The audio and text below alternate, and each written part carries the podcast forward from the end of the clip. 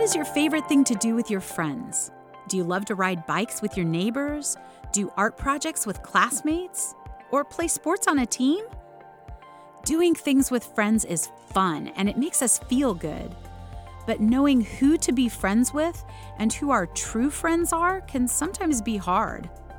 Today, we'll think about what it looks like to connect with others differently. We will stop and be in the presence of God, talk about a discussion question, explore a passage from God's Word, and praise God through prayer. Let's start by stopping our busy schedules to be with God. Close your eyes and take a few slow breaths in and out as you listen to the words in Hebrews chapter 13, verse 8. Jesus Christ is the same yesterday and today and forever. Sometimes we feel like we don't have friends or our friends hurt us.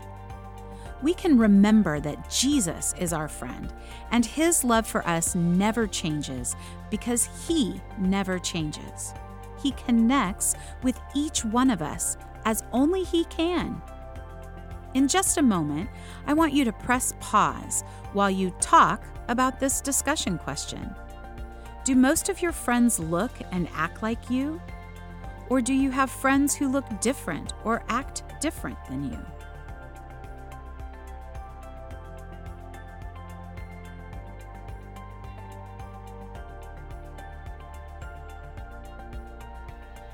Today, we will explore a passage that tells God's people who to connect with.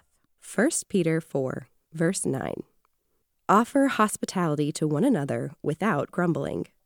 Hospitality is when we invite other people into our homes or invite people to join us when we do something fun.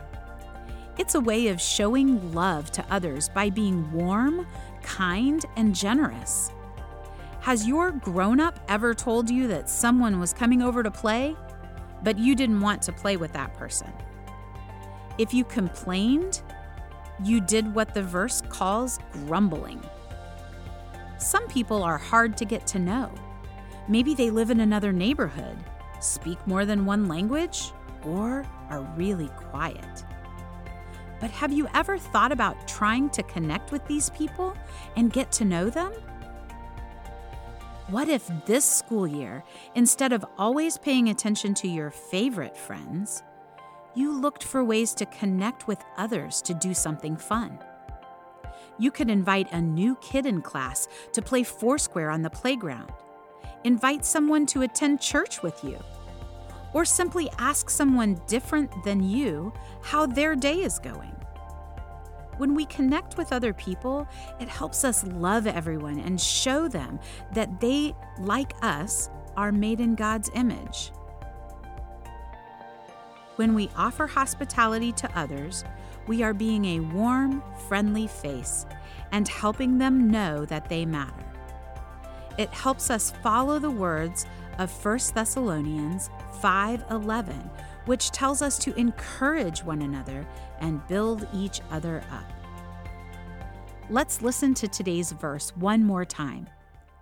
As we do, be thinking of how you can connect with other people this school year. 1 Peter 4, verse 9.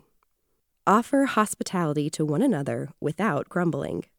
When we invite others to join us and befriend others without grumbling, it helps them know they are welcomed in your school and loved. It also allows you to show others the love of Jesus, who welcomes us into God's forever kingdom.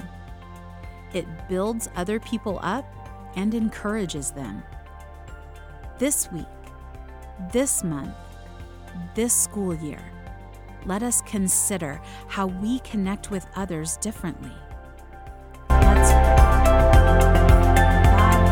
Sometimes we don't want to meet new people or do the hard work in inviting others to join us.